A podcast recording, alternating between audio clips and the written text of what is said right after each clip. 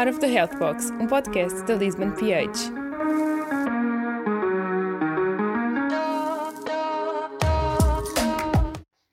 Olá a todos e sejam bem-vindos a mais um episódio do podcast Out of the Health Box de Lisbon PH. Hoje vamos falar sobre o papel do enfermeiro e connosco temos presente a doutora Diana Mendes. A doutora é licenciada em enfermagem com uma pós-graduação em gestão de serviços, um mestrado em gestão e um doutoramento em enfermagem avançada. Doutoramento este que se intitula de Consulta de Enfermagem Pré-Operatória do programa Enhanced Recovery After Surgery, Implementação e Avaliação. É também professora adjunta convidada, em regime de tempo parcial, na Escola Superior de Saúde do Instituto Politécnico de Setúbal. Bem-vinda, doutora. Olá, muito boa tarde, obrigada. Obrigada pelo convite. É sempre um, um gosto poder partilhar estas experiências e aprender também um bocadinho convosco acerca destes temas. Obrigada. Muito obrigada também pela sua disponibilidade em estar presente connosco a gravar o episódio. Gostaria de começar por lhe perguntar o que é que a levou a escolher a enfermagem e como é que funcionam as especializações e a progressão de carreira no âmbito da, da enfermagem. Ok, então, o que é que me levou a escolher enfermagem? Eu acho que essa pergunta é um bocadinho profunda, não é? Nós, quando estamos no ensino secundário e temos que escolher um bocadinho qual é a nossa direção, um, ficamos confusos e, e, às vezes acabamos nem saber muito bem porque é, que, porque é que escolhemos o caminho A ou o caminho B.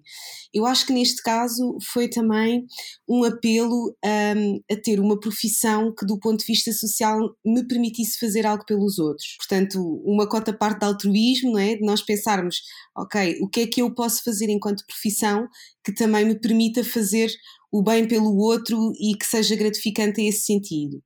Um, por outro aspecto, e daquela que ia sendo a minha experiência de vida e os contactos que nós ao longo do tempo vamos tendo com, com a saúde, o que eu me deparei também foi que a profissão da enfermagem e as profissões ligadas à saúde têm uma, uma componente da comunicação muito grande com, com as outras pessoas, não é? neste caso com os doentes e, e, e a equipa, etc. E isso sempre foi uma área que me fascinou muito, a questão da comunicação e, portanto, neste tipo de profissões, para além de uma componente clínica e de uma componente técnica, tem muito esta parte humana que eu acho que é muito cativante e daí ter sido talvez um dos principais aspectos que me levou a ir para a licenciatura de enfermagem. Depois, quanto à segunda pergunta, como é que funcionam as especializações e a progressão de carreira? Portanto, enfermagem atualmente é um, uma licenciatura de 4 anos, não contempla os mestrados um, por Bolonha, não é? Como grande parte das licenciaturas contemplam, a parte da licenciatura e imediatamente o mestrado. Aquilo que as pessoas fazem é concluem o seu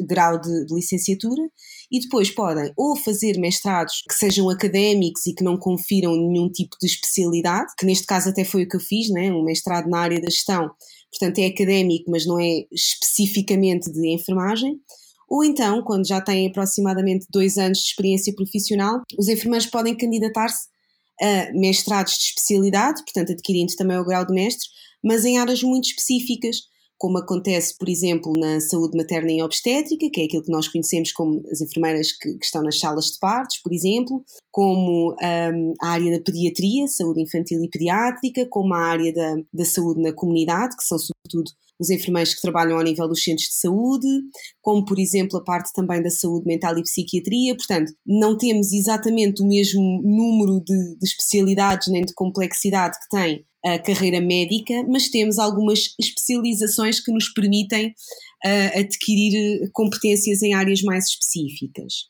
Como é que isso se reflete em termos de carreira de enfermagem? É um bocadinho variável.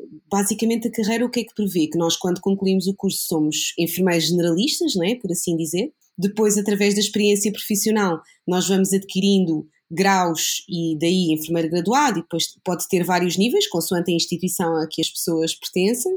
E depois há então essa possibilidade de as pessoas fazerem a sua formação especializada e depois serem considerados enfermeiros especialistas, com uma remuneração mais, just, mais ajustada a esse contexto. Um, depois, em alguns casos, vai depender um bocadinho se a pessoa trabalha na área pública ou privada, não é? Porque as carreiras podem ser um bocadinho diferentes, adquirindo diferentes graus, consoante o tempo de carreira, formações que as pessoas vão fazendo, até chegarem, por exemplo, aquilo que nós ouvimos como chefe de serviço, não é? O enfermeiro responsável, supervisor, até enfermeiro diretor do hospital, pronto. Depois vamos tendo assim estes vários degraus que vão ocorrendo e que ficam acessíveis consoante o tempo de experiência e também consoante as formações que as pessoas vão fazendo ao longo do seu percurso pessoal e profissional. Correto. Uh, já agora que estamos aqui a falar numa vertente mais do curso, uh, gostaria de perguntar que competências é que adquiriu ao longo deste que acha que são benéficas então para desempenhar a sua profissão? O curso de enfermagem é um curso que na maior parte dos, das escolas, logo desde o primeiro ano, tem uma componente prática que, que é muito interessante. O que é que isto significa? Que nós temos, obviamente, um conjunto de unidades curriculares que nos tentam apetrechar do ponto de vista teórico, não é? Em que nós vamos conhecendo aspectos do, do corpo humano, dos fármacos, os processos fisiopatológicos, pronto, esses aspectos todos, mas depois vamos também tendo a oportunidade de ter aulas que nós chamamos em laboratório, não é? À semelhança de vários outros eh, cursos na área da saúde, e em que vamos treinando um conjunto de técnicas práticas que fazem parte do dia a dia de um enfermeiro, em contextos específicos, e depois, por norma, hum, há um período do, do próprio ano letivo que contempla estágio na maior parte dos sítios logo desde o primeiro ano. Eu acho que esse é um aspecto muito importante porque transporta-nos logo para o contacto direto com a profissão. Acho que é uma vantagem do curso de enfermagem que é a pessoa, desde muito cedo, conseguir perceber exatamente qual é o contexto onde, um dos possíveis contextos onde vai um, depois ser profissional. Acho que esse aspecto é muito importante. Permite-nos casar um bocadinho as, os conhecimentos teóricos com a prática e como é que se operacionalizam grande parte das, das técnicas que nós vamos tendo nestas formações mais teóricas.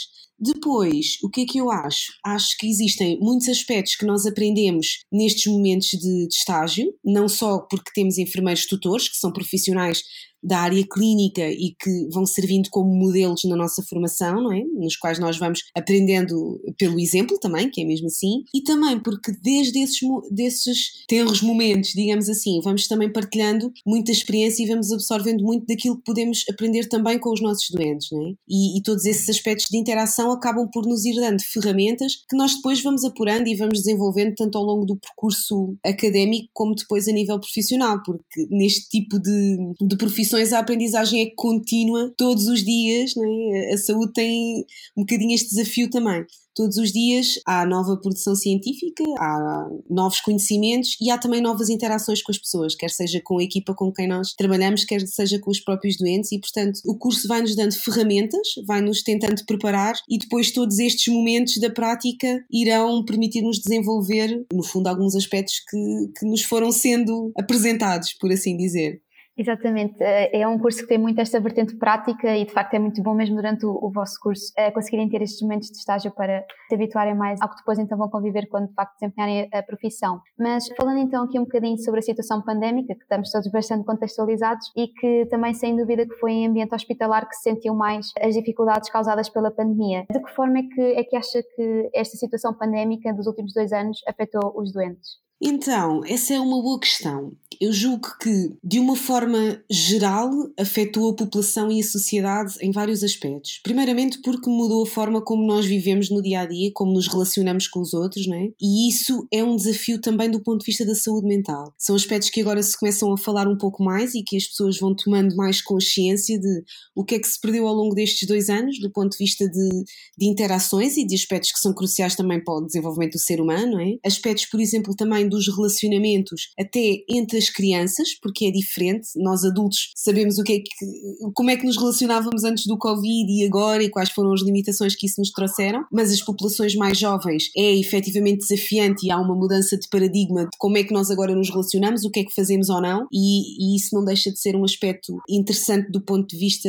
social e transportando toda esta, esta questão que tem um enorme peso na sociedade para dentro dos hospitais o que é que nós nos deparamos? Numa fase inicial, embora não houvesse um impacto tão grande do ponto de vista de internamentos, não é? Isso tudo nós fomos podendo analisar ao longo de, da pandemia, houve uma grande paragem da, da atividade eletiva nos hospitais, não é? Por assim dizer. Muitas consultas, muitos meios complementares de diagnóstico foram protelados, foram cancelados, porque havia necessidade também de ajustar os recursos humanos face às necessidades, e houve alturas em que a alocação dos recursos humanos em muitos hospitais, centros hospitalares, etc., foi muito direcionada para a abordagem ao Covid, não é? O que era expectável, tendo em conta a quantidade de pessoas que estiveram internadas e aquilo que se pensa, ainda sem uma grande certeza, mas que são aspectos que nós vamos conseguir comprovar agora ao longo dos próximos meses e eventualmente anos, é que existirão muitos acompanhamentos que não foram feitos, por exemplo, ao nível da doença crónica, poderão ocorrer muitos diagnósticos tardios face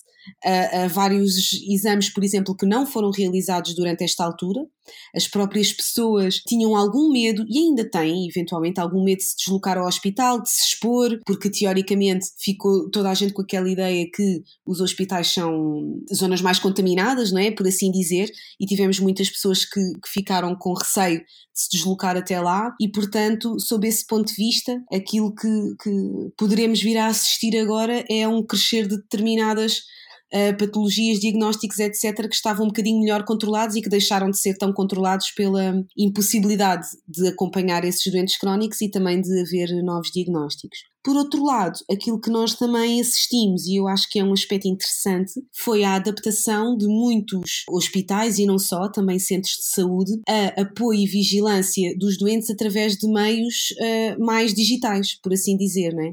Aquilo que se sabe é que houve um boom, por exemplo, em termos de videoconsultas, de teleconsultas, que até uh, algumas unidades de saúde familiar, por exemplo, faziam muito acompanhamento dos doentes crónicos através de, de telefonemas e, e, por exemplo, uh, receitas, baixas médicas, etc., por e-mail, o que no fundo facilitava aqui para não se perder de todo o contacto e vigilância com aquelas pessoas, mas por outra forma evitar as deslocações até às unidades. E portanto, eu acho que há este aspecto que pode ser menos menos positivo, que é o grande impacto que teve do ponto de vista de recursos humanos, de stress, de burnout, da, da, da dificuldade das pessoas irem até ao hospital, mas por outro lado não deixou de ser uma oportunidade para nós, enquanto profissionais, também nos ajustarmos, nos adaptarmos e vermos outras formas de podermos exercer a nossa profissão, sempre visando o acompanhamento dos doentes e essa possibilidade. Portanto, deixa, é difícil, mas ao mesmo tempo pode ser encarado como uma oportunidade de mudança e de nós nos modernizarmos todos um bocadinho em relação àquilo que fazemos diariamente. Não duvidamos mesmo de, da dificuldade que deve ter sido ter passado estes dois anos, esta situação pandémica que se calhar só levantou ainda mais problemas, mas a realidade dizem que esta é uma profissão que se tem que ter muito amor à camisola, porque não foi só na altura do Covid que se calhar já existiam alguns, alguns destes tipos de dificuldades. E portanto, gostaria também de lhe perguntar quais é que são os maiores desafios no dia a dia de um enfermeiro e o que é que faz para ultrapassar estes obstáculos.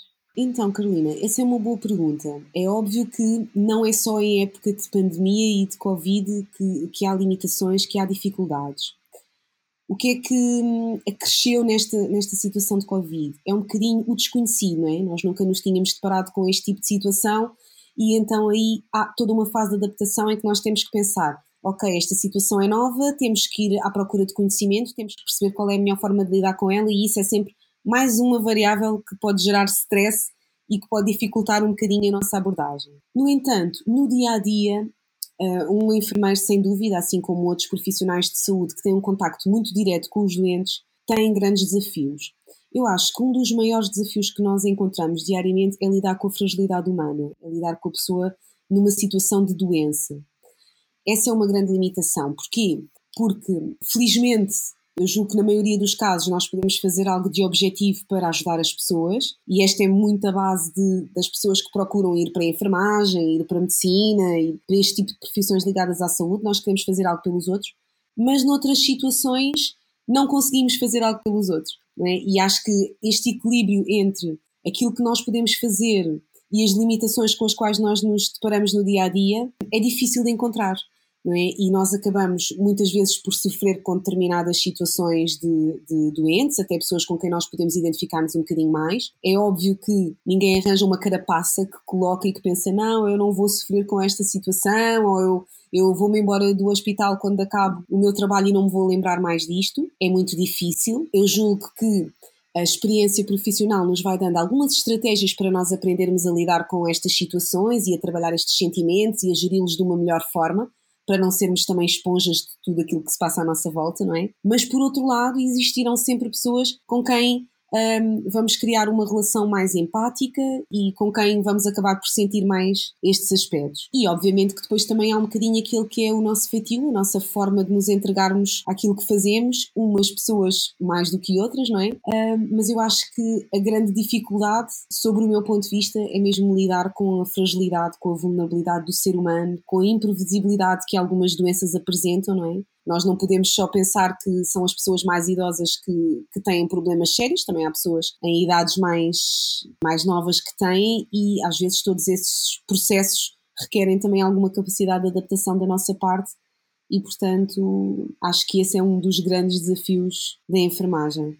Ok, então pronto, fazendo então aqui a ponte sobre as problemáticas da, da profissão e também toda a formação que vocês têm ao longo do, dos quatro anos e mais, um, queria lhe perguntar se acha que o seu curso lhe incutiu estes ensinamentos de inteligência emocional para então ultrapassar estes obstáculos uh, do seu dia a dia ou se foi algo que adquiriu apenas uh, depois quando ingressou no mercado de trabalho? Então, essa é uma pergunta interessante. Eu acho que a questão de inteligência emocional e que hoje em dia é cada vez mais falada, não é? Já não se fala só no QI, fala-se no QE também e na forma como as pessoas se relacionam e, e, a forma como isso tudo influencia também o nosso sucesso do ponto de vista profissional. Eu acho que é uma componente grande que tem a ver com as nossas próprias características pessoais. Portanto, aspectos que são nossos, da, que são da nossa personalidade, que são intrínsecos e que vêm da nossa base de educação, não é? Porque quando nós ingressamos numa licenciatura também já temos uma personalidade relativamente bem formada. Depois, ao longo da licenciatura, nós vamos tendo alguma formação no âmbito da comunicação.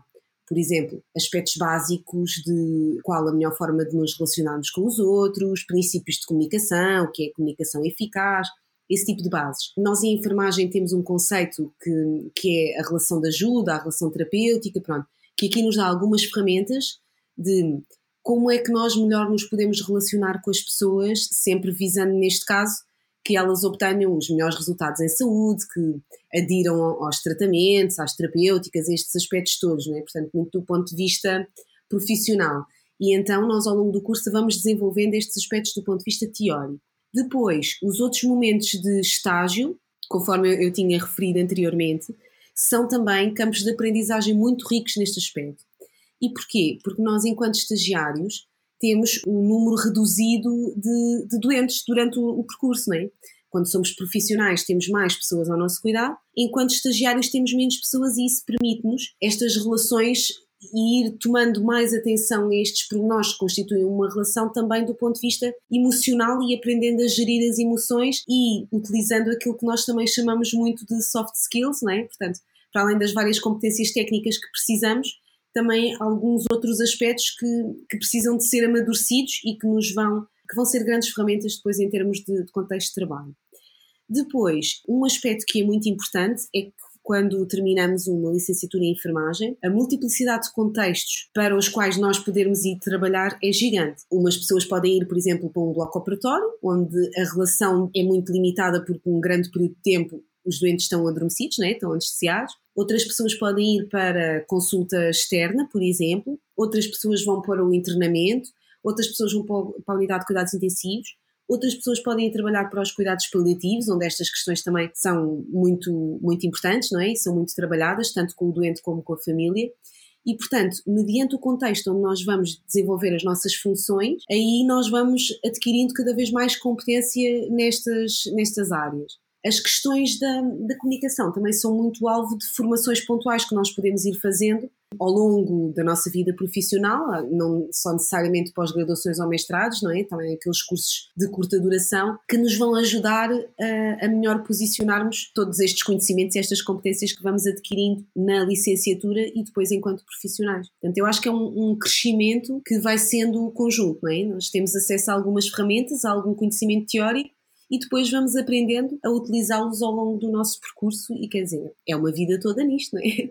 Com os contextos onde nós trabalhamos e as pessoas com quem vamos interagindo ao longo da, da nossa vida pessoal e profissional também. Gostaria ainda de lhe perguntar em que consiste o programa ERAS que aborda na sua tese. Olha, então, este é um aspecto um bocadinho complexo.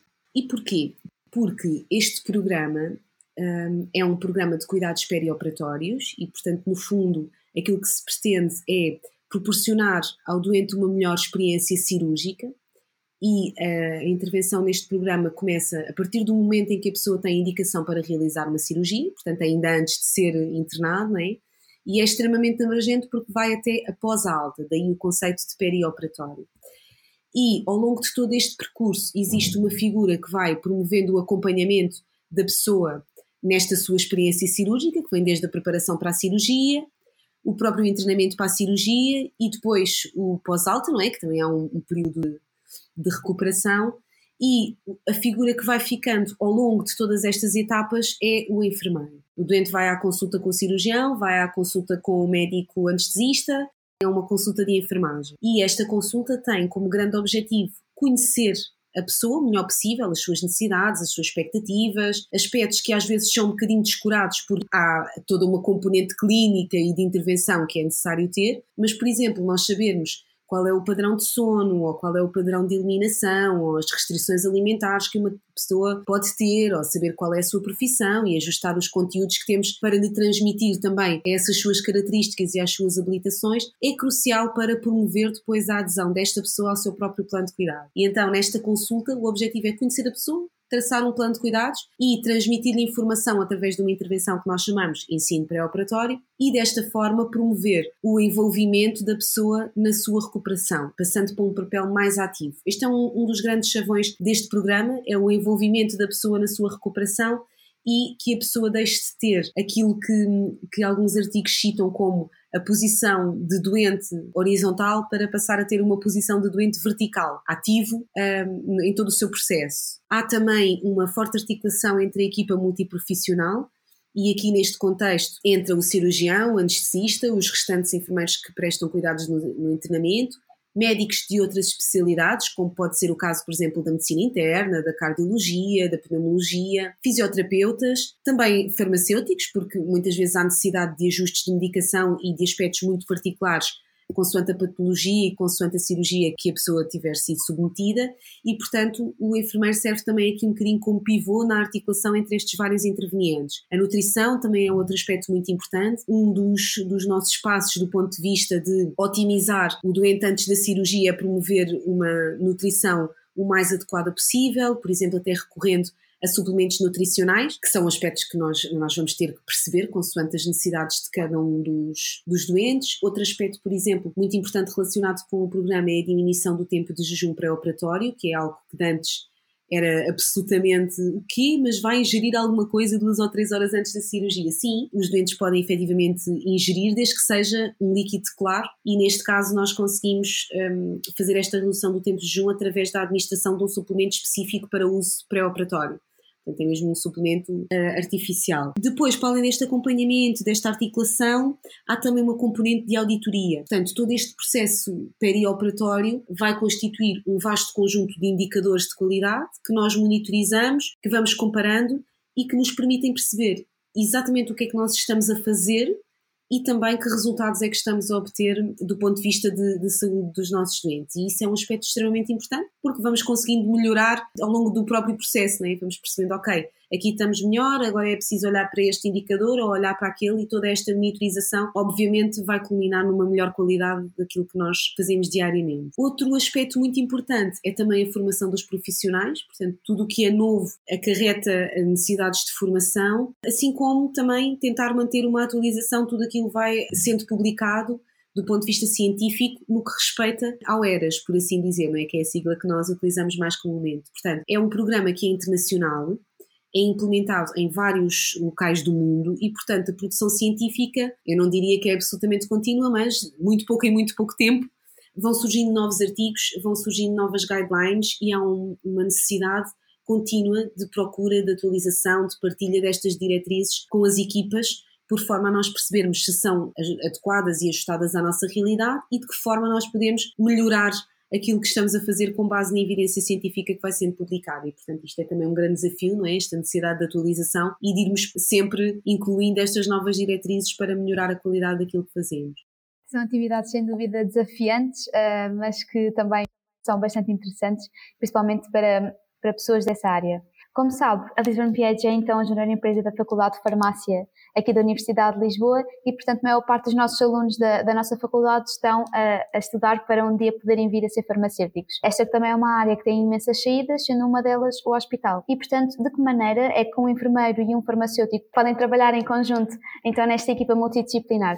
Então, Aqui, quando nós decidimos aplicar diretrizes internacionais, que muitas vezes trazem fármacos e trazem novidades que podem não ser a prática comum no nosso dia a dia, acho que é um desafio nós escutarmos os vários membros da equipe e tentar perceber se faz sentido ou não uh, nós integrarmos estes fármacos e estas práticas na nossa, na nossa prática diária. Então, o que é que acontece? Nós pretendemos que haja uma recuperação mais célere das pessoas após a cirurgia, um dos aspectos importantes era permitir-lhes o acesso a uma anestesia livre de fármacos opioides, ou que fosse, por assim dizer, em inglês há uma expressão para isto, é o opioid sparing, né? É opioid free ou opioid sparing. E, portanto, esta é uma das grandes uh, diretrizes da sociedade do ERAS, que é evitar esta tipologia de fármacos, porque são fármacos que, por norma, estão mais associados à ocorrência de náuseas ou vômitos e que podem atrasar o retorno da, da atividade intestinal.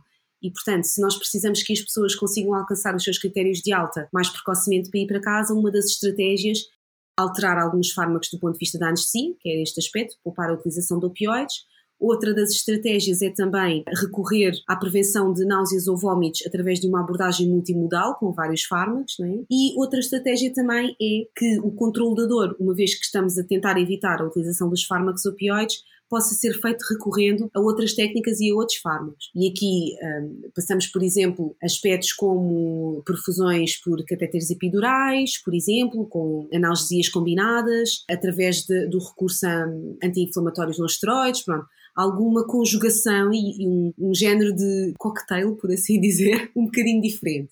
Ora, para nós nos adaptarmos a este tipo de alterações nós, enquanto equipa, precisamos também ter um melhor conhecimento dos fármacos e, e, perceber exatamente quais são os usos que cada um dos fármacos nos permite ter. E há aspectos que, obviamente, ninguém melhor do que um farmacêutico para nos explicar, ok, por aqui não, que isto é off-label. Temos um conjunto de, de especificidades de cada fármaco e de interações que podem ocorrer e, portanto, outro aspecto também interessante é que se nós queremos que a recuperação seja mais acelerada e preparar a pessoa o mais rapidamente possível para poder ter alta e ir para casa, é, por exemplo, o switch do, do, da medicação analgésica endovenosa para um, oral.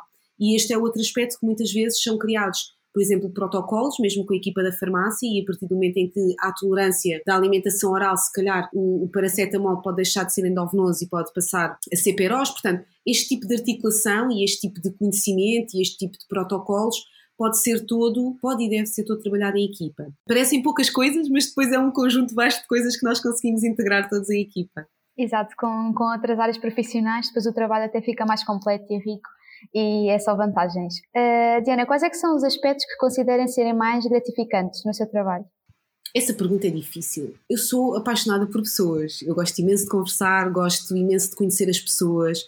Acho que nós aprendemos muito quando nos interagimos eh, uns com os outros e, e, portanto, se por um lado é desafiante nós lidarmos com a fragilidade das pessoas quando estão doentes, né, quando têm alguma limitação, por outro lado, aprendemos também muito com as pessoas em situação de fragilidade. Temos as pessoas, a maior parte das vezes, no seu estado mais puro, contam-nos coisas fantásticas, partilham histórias connosco, e eu acho que isso é uma aprendizagem de vida que não tem igual, não é? E eu tento, enquanto profissional, ir recolhendo o melhor de todos estes bocadinhos e que acabam por ser muitos e, e que eu acho que é fantástico do ponto de vista da nossa interação com os doentes. Portanto, eu tenho uma, uma, posição absolutamente privilegiada de contacto com estas pessoas, porque eu vou acompanhando ao longo do seu processo todo. Acho que isso é absolutamente gratificante, sobre os vários eh, pontos de vista. Outro aspecto que eu também acho muito interessante e que me tem proporcionado imensa aprendizagem é a questão do trabalho em equipa porque aqui trabalhando numa equipa multiprofissional nós aprendemos, pronto, e é mesmo assim, não, não vale a pena, não é? Aprendemos muito porque vamos interar-nos também do trabalho do outro, vamos percebendo porque é que isto influencia isto, que influencia isto, que influencia aquilo, e toda esta articulação entre os vários membros da equipa, para além de ser ótimo porque vai culminar obrigatoriamente em, em melhores resultados, também a própria equipa acaba por aprender muito. E por fim, para acabarmos com chave de ouro, que conselhos é que daria a um futuro enfermeiro ou até no geral a um futuro profissional de saúde? Olha, então eu acho que uma das dos melhores conselhos que eu posso dar é que efetivamente as pessoas devem procurar algo que gostem mesmo de fazer, porque como qualquer outra profissão tem aspectos desafiantes, mas sobretudo também tem muitos aspectos gratificantes, mas nós só conseguimos tirar o máximo proveito desta experiência e sermos o melhor possível naquilo que fazemos se o fizermos com gosto, se tivermos vontade de nos levantar todos os dias para ir trabalhar. E eu acho que para isso nós temos que perceber do que é que gostamos e caminhar nesse sentido e tentar ser o melhor possível nesse sentido, por nós e pelas outras pessoas com quem nos cruzamos do ponto de vista profissional. E claro que isto é válido para enfermeiros, para médicos, para farmacêuticos, para fisioterapeutas, porque na área da saúde nós damos também muito de nós todos os dias. E então, se nós não estivermos de acordo com isso, não agirmos estamos em conformidade, não vamos estar a fazer o nosso melhor e, portanto, eu acho que sem dúvida temos que gostar daquilo que fazemos. Muito obrigada, Diana, pelas palavras e também por ter uh, conseguido arranjar disponibilidade para então reunir aqui connosco hoje e dar-nos uh, todas essas informações que, uh, por serem também relevantes na área da, da, enfermagem, também nos tocam bastante a nós enquanto futuros profissionais de saúde. Muito obrigada. Obrigada. Vitamina pH, a nossa dica de saúde. Então, uma dica de saúde é sem dúvida nós mantermos em forma, procurarmos um, um estado uh, impecável de atividade física e tentarmos incluir, não diria no nosso dia a dia, mas quase todos os dias, exercício físico para estarmos na nossa melhor forma.